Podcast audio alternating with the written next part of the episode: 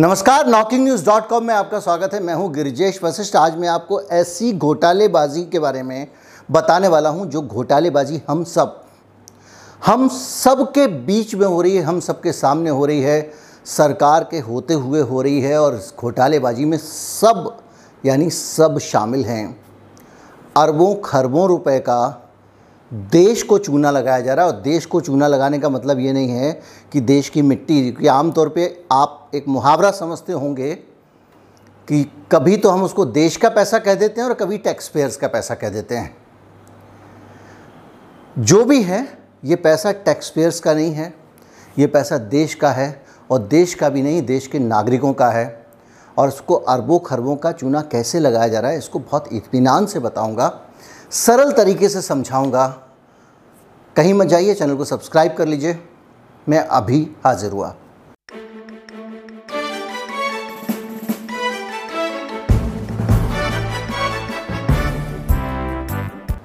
अगर आप इस चैनल को सपोर्ट करना चाहते हैं, इसे फलता फूलता देखना चाहते हैं और कुछ आर्थिक योगदान देना चाहते हैं तो उसके लिए हमारा यू पी आई है डिस्क्रिप्शन में, उसके ज़रिए आप भुगतान कर सकते हैं।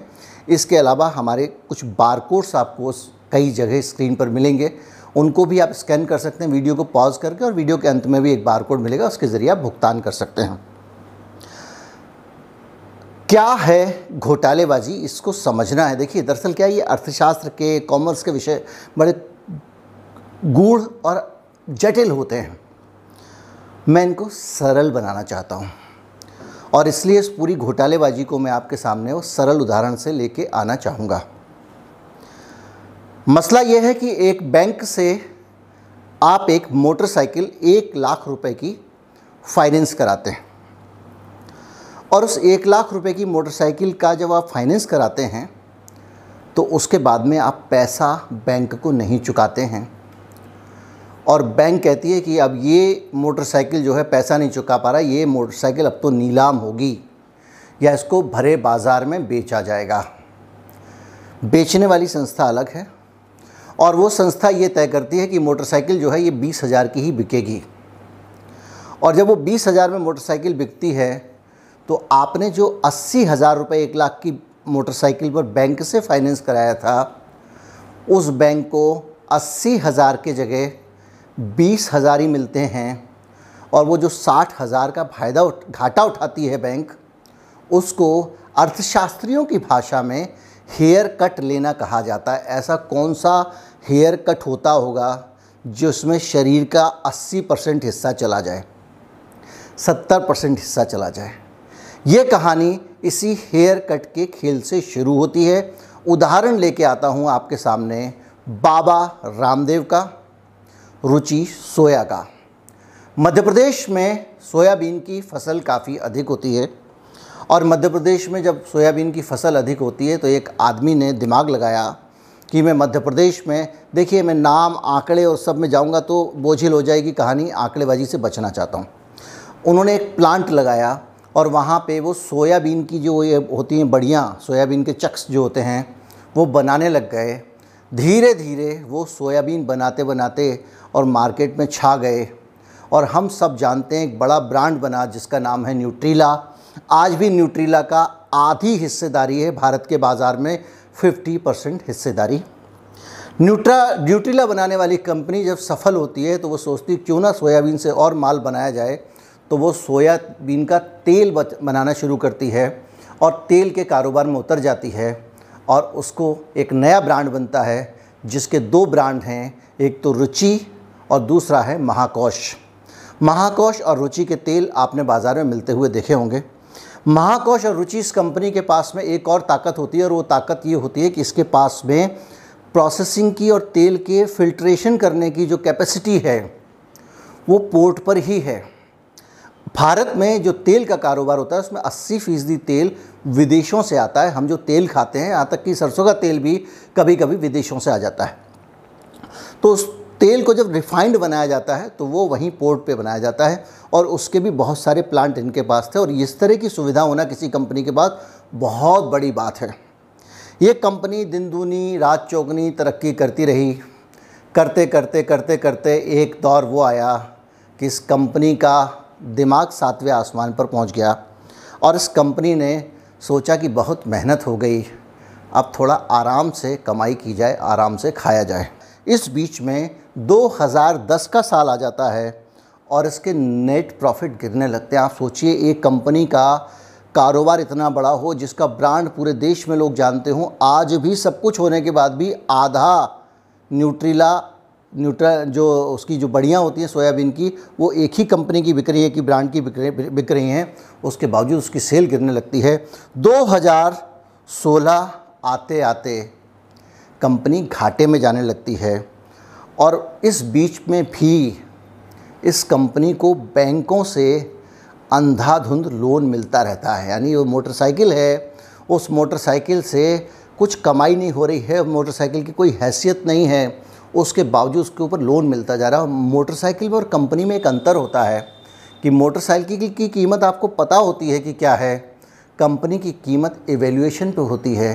कुछ एक्सपर्ट आंकते हैं और कूदते हैं। इस कंपनी की कीमत इतनी होनी चाहिए और उस तरह के आंकने और कूदने का फ़ायदा उठाकर ये कंपनी लगातार लोन लेती रहती है। और इस बीच में उसने कमोडिटी मार्केट में भी सट्टा खेलना शुरू कर दिया, जिसके बाद ये धड़ाम से गिर गई क्योंकि कमोडिटी मार्केट क्रैश हो गया। कमोडिटी मार्केट जानते होंगे आप, नहीं जानते होंगे तो अलग से कभी वीडियो बनाएँगे। ये जैसे ट्रेडिंग होती है शेयर बाज़ार की, ऐसे ही जो रोज़मर्रा की चीज़ें होती हैं, इनकी भी ट्रेडिंग होती है। इनका भी सट्टे जैसा खेला जाता है, जिसको आज ट्रेडिंग की का जैसा सोफिस्टिकेटेड शब्द दे दिया गया है, और ये क्रैश कर गए। कंपनी को 400 करोड़ रुपए का घाटा हो गया। सेबी ने कंपनी के ट्रेड करने पर रोक लगा दी और इसके बाद कंपनी ने, अब देखिए, फाइनेंशियल गेम शुरू होता है इस देश में। इसके बाद इस कंपनी ने अडानी से कहा कि, भैया, आप भी तेल के कारोबारी हो, हम भी तेल के कारोबारी हैं तो क्यों ना ये कंपनी आप ख़रीद लो? आपके लिए तो बहुत फिट रहेगी, हमारे पास तो रिफाइनरी भी है, फला है डिमका है। लेकिन अडानी ने कहा, हम आपसे नहीं खरीदेंगे, क्योंकि इस देश का सिस्टम जानता है कि अगर अडानी कंपनी को ख़रीदता तो उसको महँगी पड़ती। अडानी ने कहा, बिकने तो मामला पहुँचता है मोदी सरकार के बनाए हुए नए कानून के दायरे में, जो दिवालिया घोषित करने का कानून है।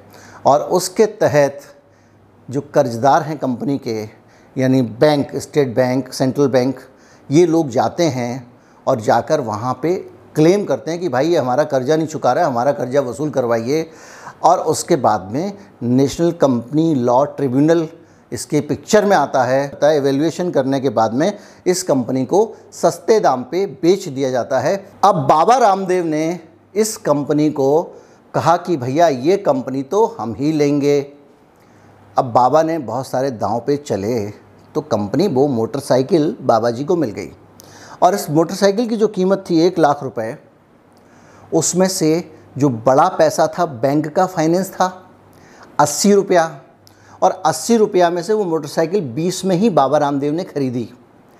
अस्सी की मोटरसाइकिल, बाबा रामदेव ने सौ की मोटरसाइकिल, अस्सी रुपये उस पर फाइनेंस था, बीस रुपये में ख़रीद ली। और कहा कि ये जो बीस रुपये में हम ख़रीद रहे हैं, इसका भी पैसा हम नहीं देंगे, हमारे पास दो रुपये हैं, ले लो।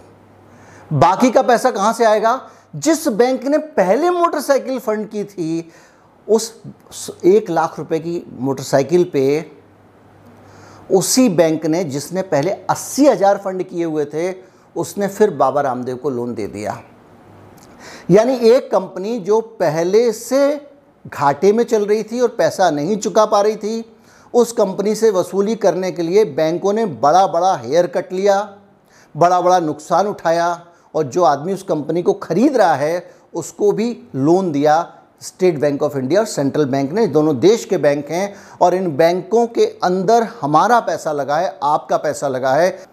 2018 में ईडी ने इसकी जाँच की और उसने कुछ ऐसे संदिग्ध ट्रांजेक्शन देखे जिसमें सिंगापुर के लिए इस कंपनी ने 1400 करोड़ रुपया भेजा था। यानी रुचि शोया बैंकों से पैसा लेती है और ऊपर आसमान में शेयर बढ़ाकर वहाँ से पैसा बनाती है, जब उसको घाटा हो रहा था उसे कारोबार चल नहीं पा रहा था तो बैंकों से बहुत सारा लोन लेती है। इसके अलावा शेयर बाज़ार में गुब्बारा फुला देती है अपने शेयर का और उस शेयर से भी पैसा बनाती है और उस पैसे को धीरे से गैरकानूनी तरीके से साइफन ऑफ़ करके विदेशों में भेज दिया जाता है टैक्स हेवन कंट्रीज़ में भेज दिया जाता है। और देश का पैसा जब बाहर चला जाता है और कंपनी डूबने लगती है तो उस कंपनी को कह देते हैं, हमारे पास चुकाने को पैसे नहीं हैं। उसके बाद देश का जो बैंक है, उस देश के बैंक का पैसा डूब जाता है, उसको हेयर कट लेना पड़ता है तथा कथित हेयर कट क्या ये गर्दन कट है। बल्कि कहें कि गर्दन ही बचती है, बाकी सब कट जाता है। और ये हेयर कट लिया जाता है। उसके बाद उस कंपनी को कौड़ियों के मोल पे दूसरी कंपनी खरीद लेती है और जो दूसरी कंपनी खरीद रही है, वो भी उसी बैंकों से पैसे दे रही है और आगे की कहानी है कि उस कंपनी के ख़रीदने के बाद फिर शेयर मार्केट उसी एबनॉर्मल रफ्तार से ऊपर जा रहा है। फिर वेल्थ बढ़ रही है। भविष्य कोई नहीं जानता कि दोबारा क्या होने वाला है, लेकिन अतीत हम जानते हैं इससे पहले इस तरह की कितनी कंपनियाँ कितने कितने परसेंट का हेयर कट ले चुकी हैं, आंकड़े में आपको बताता हूँ। जो कंपनियाँ हिंदुस्तान में दिवालिया घोषित होने की जिनको इजाज़त दी गई, उसमें है डीएचएफएल यानी दीवान हाउसिंग फाइनेंस लिमिटेड, इसको सत्तावन प्रतिशत का हेयर कट दिया गया। यानी बैंकों ने जो इसको सौ रुपये का लोन दिया था, उसमें से सत्तावन रुपये गए। वीडियोकॉन इंडस्ट्रीज़ को 95 परसेंट का हेयर कट दिया गया। यानी पाँच परसेंट रेट में दूसरे आदमी को कंपनी बेच दी गई। पचानवे पैसा परसेंट पैसा हमारा खाता धारकों का पैसा पानी में गया। भूषण स्टील्स के मामले में 36 परसेंट का हेयर कट हुआ। एसआर स्टील के मामले में 23 परसेंट का हुआ और भूषण स्टील को टाटा ने खरीदा, इसलिए हुआ।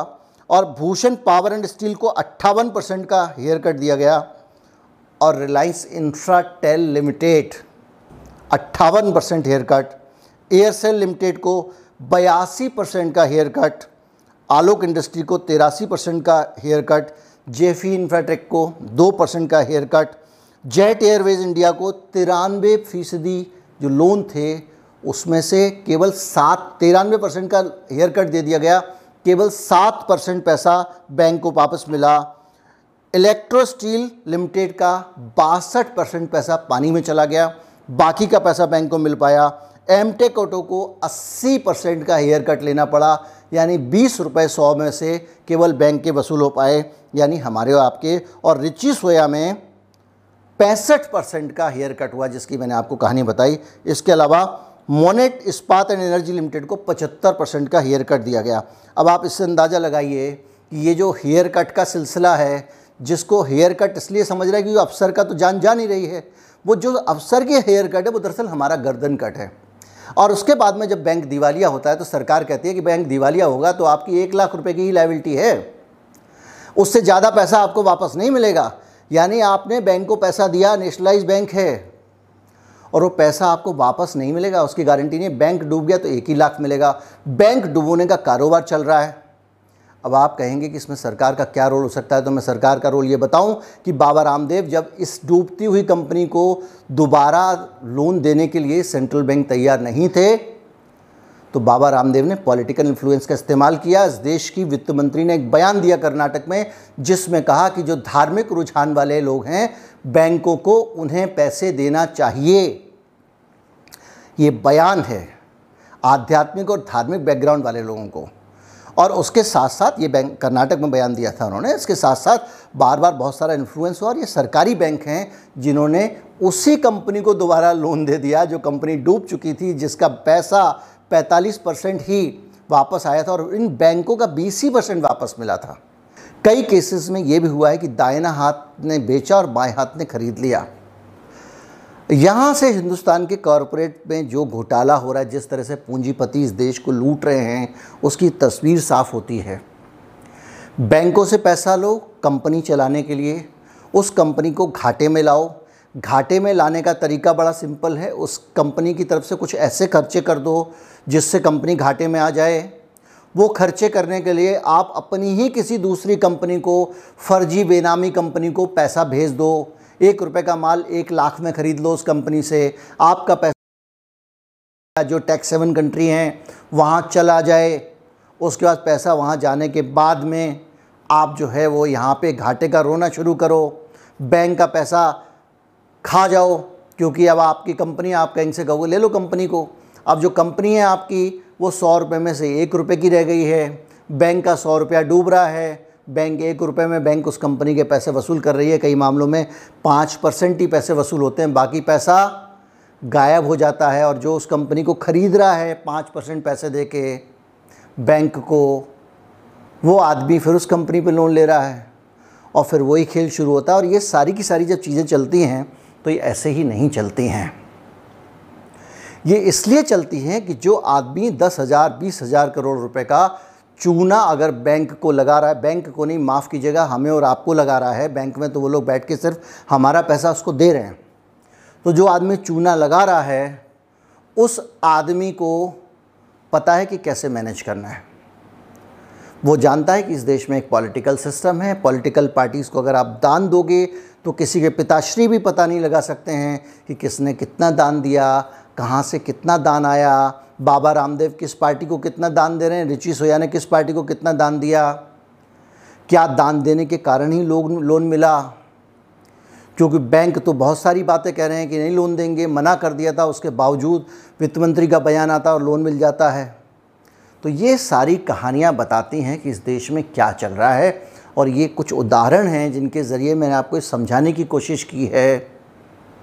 कि भाई साहब, जिस आदमी को फ्री अनाज मिल रहा है ना उससे मत चिड़ो उसको अनाज टैक्स के पैसे से मिल रहा है कि अगर उसको अनाज नहीं मिलेगा तो उस टैक्स के पैसे से सरकार कुछ और काम करेगी और उसमें कमीशन खाएगी।